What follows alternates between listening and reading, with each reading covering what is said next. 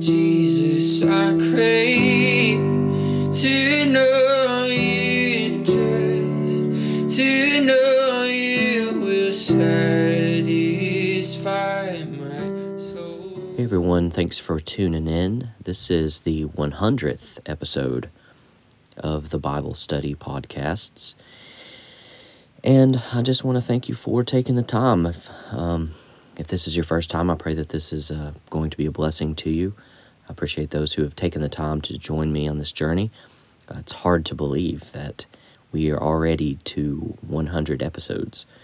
Uh, so I want to thank you. I want to thank the Lord for giving me the um, the drive to to press into you know this type of deep water, and so I'm just thankful for it. So today I am going to be sharing a message that's entitled "Drawing Near to God." Uh, this is a topic that is, um, no pun intended, near and dear to my heart um, nearness to God is something that has marked my life in this past, I would really say, four, four years or so since the Lord really transformed my heart. And so, drawing near to God is something that is is deeply important to to my journey, to my walk, and uh, something I would n- not trade for anything. Is the proximity, the nearness to God. It brings a it brings a, a reality to relationship of uh, uh, with God that it it just everything else is just flickering in the wind by comparison. So I pray this will uh, minister to you and that the Holy Spirit would use it, multiply it beyond anything that I'm capable of doing. Um, I, I've seen too many times I'm I'm not enough, but He makes all of our efforts uh, worthwhile and uh, powerful through himself. So, uh, drawing near to God. Now, this phrase, draw near to God, is one that is likely very familiar. Perhaps the familiarity of it has caused us to casually pass by it. This idea of drawing near to God has been an idea that I've been stewing in here most recently. It's rather an interesting but peculiar idea if you give it time to ponder on. How can one draw near to God? Isn't God in all places across all time? How can one draw nearer than he already is? Do you see the conundrum? Yet, this paradox aside, the Bible clearly tells us to do just that.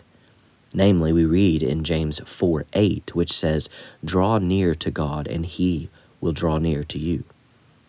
Now, we may be tempted to explain that what James might be talking here is to non believers in the sense of draw near to God in terms of changing your allegiance.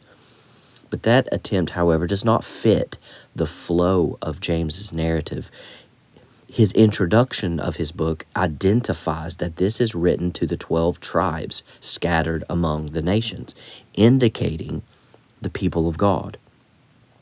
The overarching theme of the book of James is both instructive and corrective. This too would lend itself to believers rather than non believers.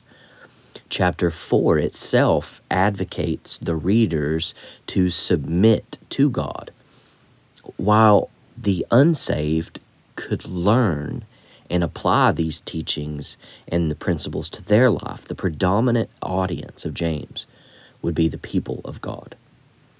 So, back to our original thought of drawing near to God. How does a believer do this? The first place I want to see in Scripture is Isaiah 29 13, which says, These people come or draw near to me with their mouth and honor me with their lips, but their hearts are far from me. Their worship of me is based on merely human rules they have been taught. Now, this tells us directly that drawing near to God is not something that is done with your mouth. This also tells us indirectly that drawing near to God is something that is done from the place of the heart. God identifies that a person may say everything right, but indeed be far from Him, which would be contrary to drawing near to God. This scripture then identifies that it is from the place of the heart that a person is near or far from God, not by what we say.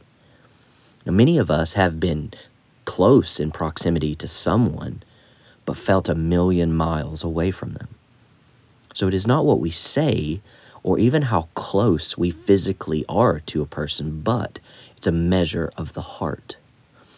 Now, this next passage tells us how a person is enabled to draw near to God. Hebrews 11:6 says, "And without faith it is impossible to please him, God, for whoever would draw near to God must believe that he exists and that he rewards those who diligently or earnestly seek him." Now, these are two very important ingredients for the prerequisite action of drawing near to God. First, we must believe that God exists in order to draw near. Now, naturally speaking, if we didn't believe God exists, there would be nothing that we would draw near to. Secondly, we must believe that God rewards those who seek Him.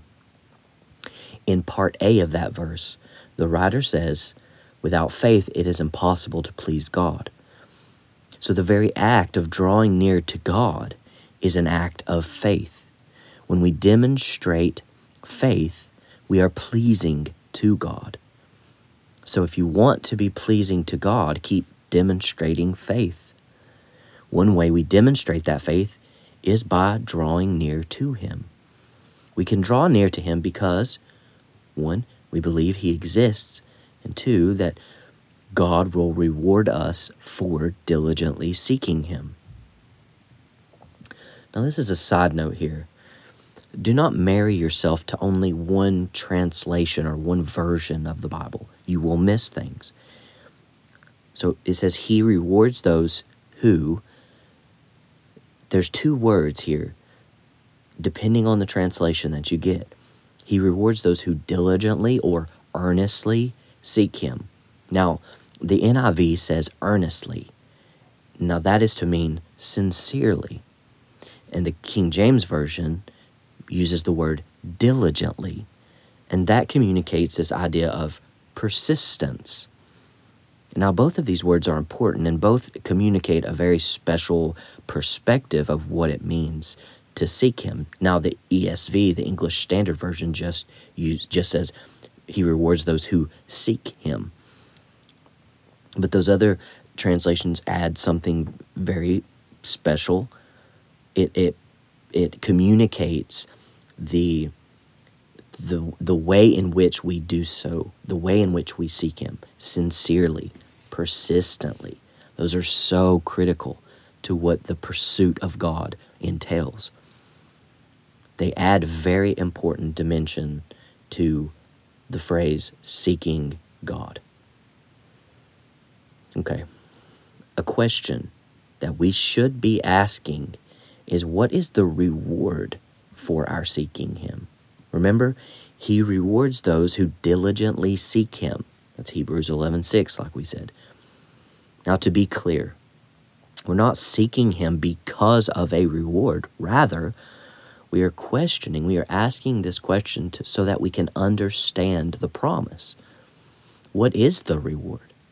Now, take a moment, just a moment, to ask and answer the question to yourself.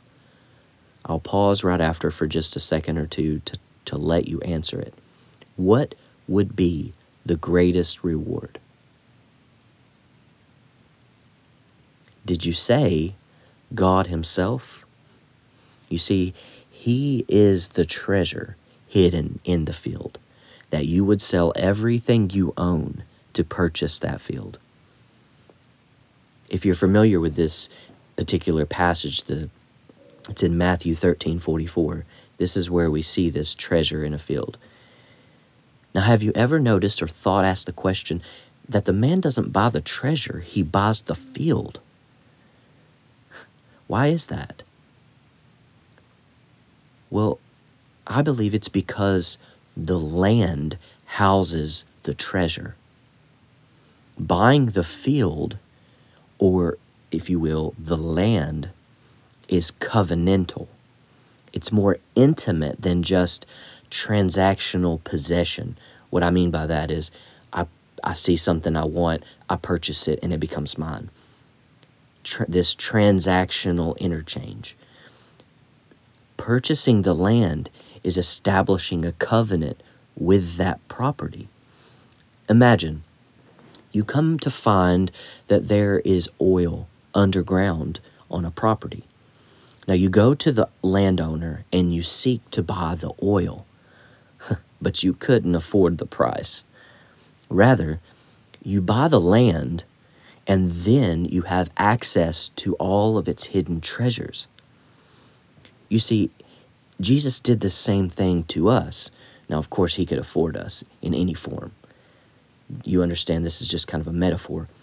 But rather than just pay the debt of our sin, he bought the land that is our whole body. Do you see that? Rather than just transact to pay for a pay for our sin debt that we that we couldn't pay, rather he purchased us, our whole person. He formed covenant with us by purchasing our whole self. When we draw near to God, He draws near to us. Quote, For whoever would draw near to God, we skip through, God rewards those who earnestly seek Him. So this is kind of a combination of the verses kind of truncated, but I think it does show something very special. For whoever would draw near to God, God rewards those who earnestly seek Him. The reward we receive is more of God. Hmm. Desire is born of seeking God. I believe that desire is the reward for seeking Him. Drawing near to God causes Him to draw near to us that's significantly profound when you think about it. An action that we do elicits a response from God. Remember, James 4 8 says, Draw near to God, and He will draw near to you. So there's something inside of that sequence when we come to Him he comes near to us. We could probably just spend a whole moment inside of that one part. You see, there are two types of people in this world those that desire God and those that do not. Now, think on that little statement and the truth that it contains in summing up humanity. You either desire God or do not. That, I believe, is the predicament of the human heart, the lack of desiring God. Now, speaking naturally, there are degrees of desire we may have for certain people. You will desire your spouse or your children in differing degrees compared with, say, a neighbor or a church friend I think this carries over to our spiritual life as well. We may desire God in different degrees. Many of us can look back to times and seasons where our desire and hunger for God was at an all time high. We can also recall times when we've desired everything else but God. We may be in those places this very moment. I do not believe this is the intention of God. Why? 2 Corinthians 3:18 which says, "We but we all with unveiled face beholding as in a mirror the glory of the Lord are being transformed into the same image from glory to glory just as by the spirit of the Lord." It doesn't say from glory to wasteland. You see, our physical lives have ups and downs, mountains and valleys, but our spiritual lives go from glory to glory, from, if you will, mountaintop to mountaintop. I realize that that's glory does not equal mountaintop, just kind of a metaphor. If it isn't going from glory to glory, then we are settling for less than what we have access to through the Spirit of God. You may ask, how do I get up to this mountaintop to go from glory to glory? Well, David tells us in Psalm 24, 3 through 5, Who shall ascend the hill of the Lord? And who shall stand in his holy place? He who has clean hands and a pure heart, who does not lift up his soul to what is false, and does not swear deceitfully. He will receive blessing from the Lord and righteousness from the God of his salvation. Cleanse your hands, purify your hearts through the blood of Jesus Christ. Refuse the false, cling to the truth of God's word. Jesus says, I am the way, the truth, and the life. No one comes to the Father but by me. The Christian journey is one of a deepening relationship with God. When a person first gets married, they have a desire for their spouse marked by unique passion and burning.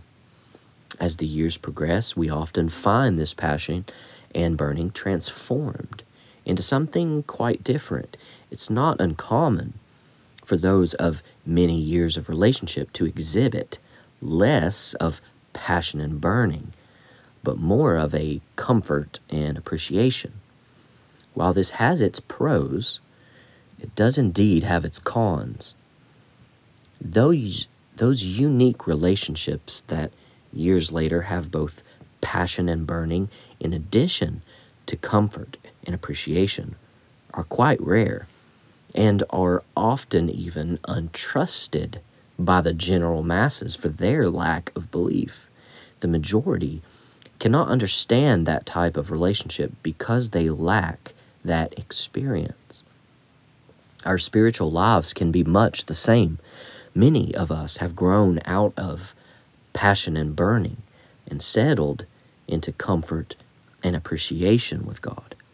I dare say even some listening have forgotten appreciation. Now, when we see those believers who carry passion and burning while also carrying the seasoned relationship with God, we often judge these people because what they have reminds us of our lack or insufficiency in the place of relationship with God. But what if I told you you could have both? Both passionate and seasoned desire for God. Psalm 34, or rather, Psalm 37, verse 4 says, Delight yourself in the Lord, and he will give you the desires of your heart. Another way we could say this is, Make the delight of your heart the Lord. Now, the word delight in Hebrew means to be glad. But another component to its meaning, meaning is to be soft or pliable. Now remember, delight yourself in the Lord. This is one, this soft and pliable, is, is one I want to specifically highlight because of the power of what it carries. How does one soften themselves in the Lord? I immediately think of butter. Butter from the cold fridge is firm, hard, difficult to spread. It's not pliable, but expose it to heat and it begins to soften. When we expose ourselves to the presence of God, we soften and even melt near Him. Notice the more we stay away from his immediate presence, presence, the more cold, callous, and indifferent we become. But when we come near him, next to the fire of his presence, the warmer, softer, and passionate we become. You see, this takes intention, effort, and contending. The busyness of life will fight to keep you out of this place with him. The devil will fight to keep you out of this place because it's from this place we are most effective for God's kingdom. We take delight in God by drawing near to Him. He softens our hearts and forms us through the fire of His nearness. If you don't already have dedicated time for this, do it now. Don't delay. A prayer by A.W. Tozer was recorded as saying, O God, I have tasted thy goodness, and it has both satisfied me and made me thirsty for more. I am painfully conscious of my need for further grace. I am ashamed of my lack of desire. O God, the triune God, I want to want thee. I long to be filled with longing. I thirst to be made more thirsty still. Show me thy glory, I pray thee, so that I may know thee indeed. Begin in mercy a new work of love within me. Say to my soul, Rise up, my love, my fair one, and come away. Then give me grace to rise and follow thee up from this misty lowland where I have wandered so long. End quote. If you're in a place where you can, um, I would ask you just close your eyes to remove yourself from every distraction. If you're driving, keep your eyes open, but just try to focus in and paint this picture in your mind. Refuse any distraction, refuse every wandering thought. I want you to envision the throne room of God and his manifold beauty seated upon the throne. Imagine the living creatures as they encircle the throne, singing, Holy, holy, holy is the Lord God Almighty, who was and is and is to come. Picture the one seated upon the throne with the appearance of jasper and ruby. Notice the rainbow that encircles the throne. Surrounding the throne are 24 other thrones, and seated on them are 24 elders. They are dressed in white and have crowns of gold on their heads. From the one's throne comes flashes of lightning, rumblings, and peals of thunder. In front of the throne, seven torches of fire are burning. These are the seven spirits of God. In front of his throne is what looks like a sea of glass, clear as crystal. In the center, around the throne, the four living creatures, covered with eyes in front and in back. The first creature like a lion, the second like an ox, the third a face like a man, the fourth like a flying eagle. Each creature has six wings and was covered with eyes all around, even under the wings.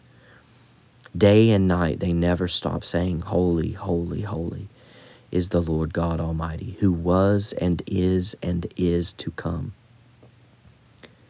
as these creatures give glory and honor and thanks to God Most High, eternally seated on the throne. The elders who sit on their 24 thrones fall down before Him who sits on the throne and worship Him who lives forever. They lay their crowns before the throne and say, You are worthy, our Lord and God, to receive glory and honor and power, for you created all things and by your will they were created, and have their being. Friend, God wants you to draw near to Him because He wants to draw near to you. God wants you to seek Him because He wants to be found by you. Hebrews 11:1 says, "Now faith is confidence in what we hope for and assurance of about what we do not see."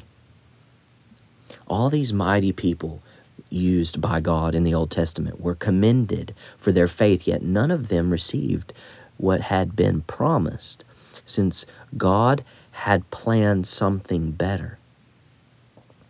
What better thing had God promised? Jesus told his disciples that in Luke 24 49, I'm going to send you what my Father has promised. But stay in the city until you have been clothed with power from on high.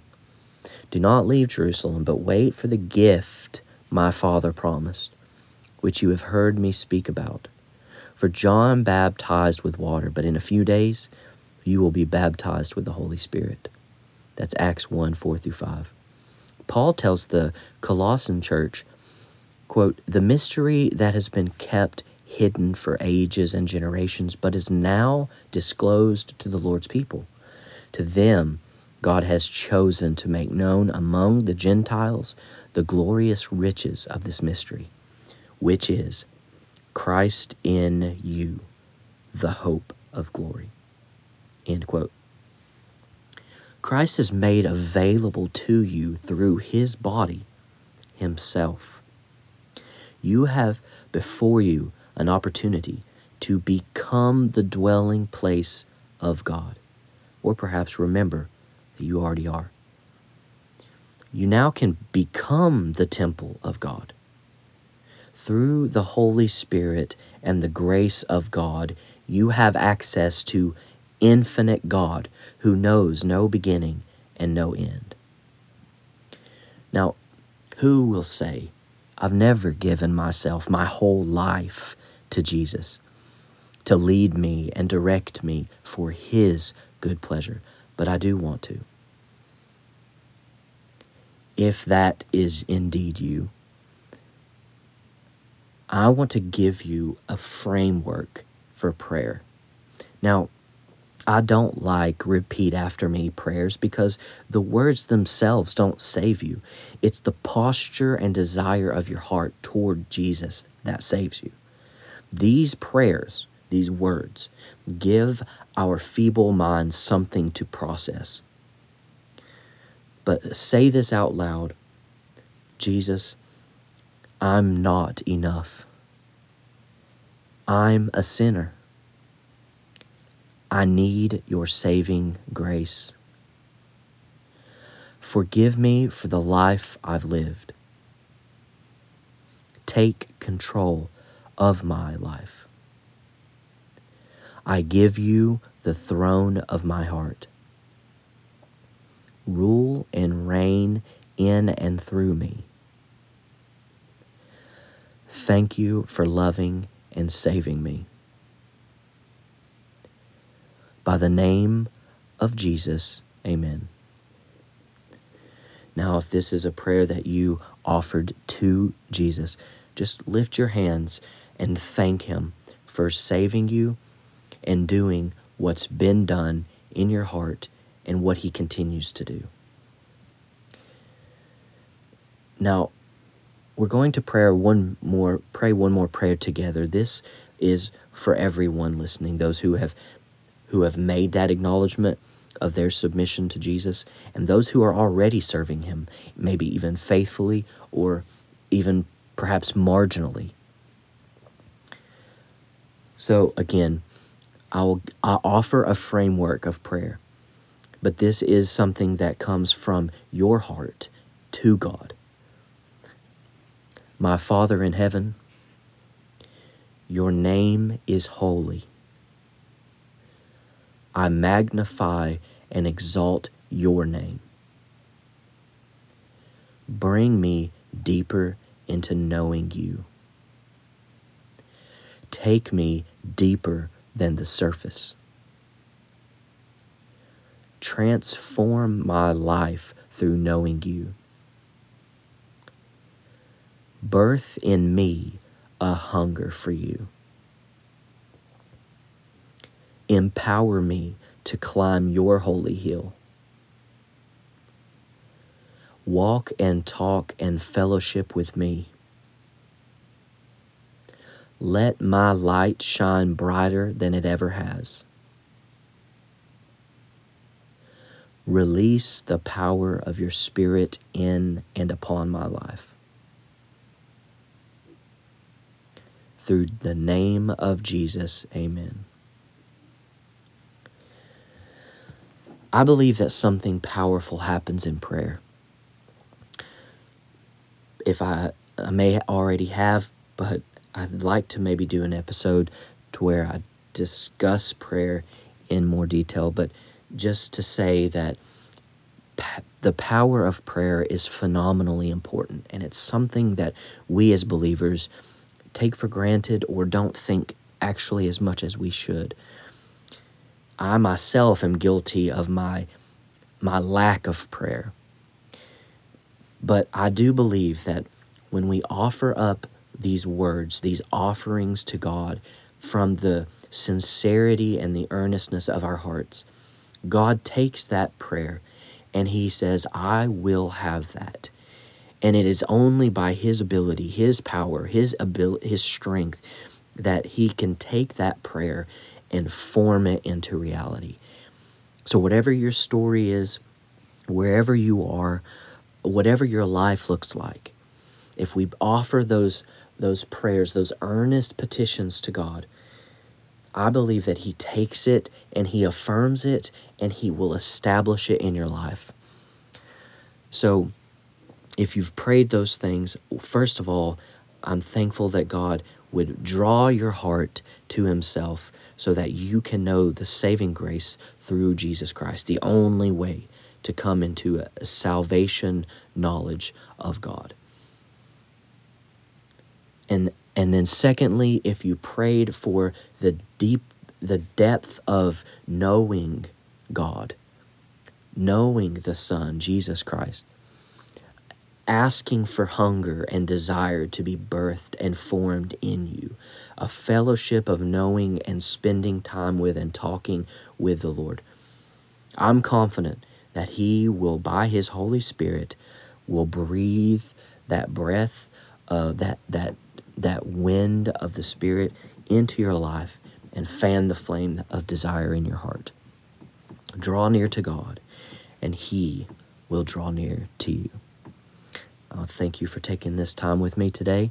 I pray this is a blessing. Uh, share this episode if you if you could. Get this out to as many people as possible. And uh, happy 100th episode. Everyone have a blessed day. I would trade a million lifetimes for a moment here with you. And in your house, I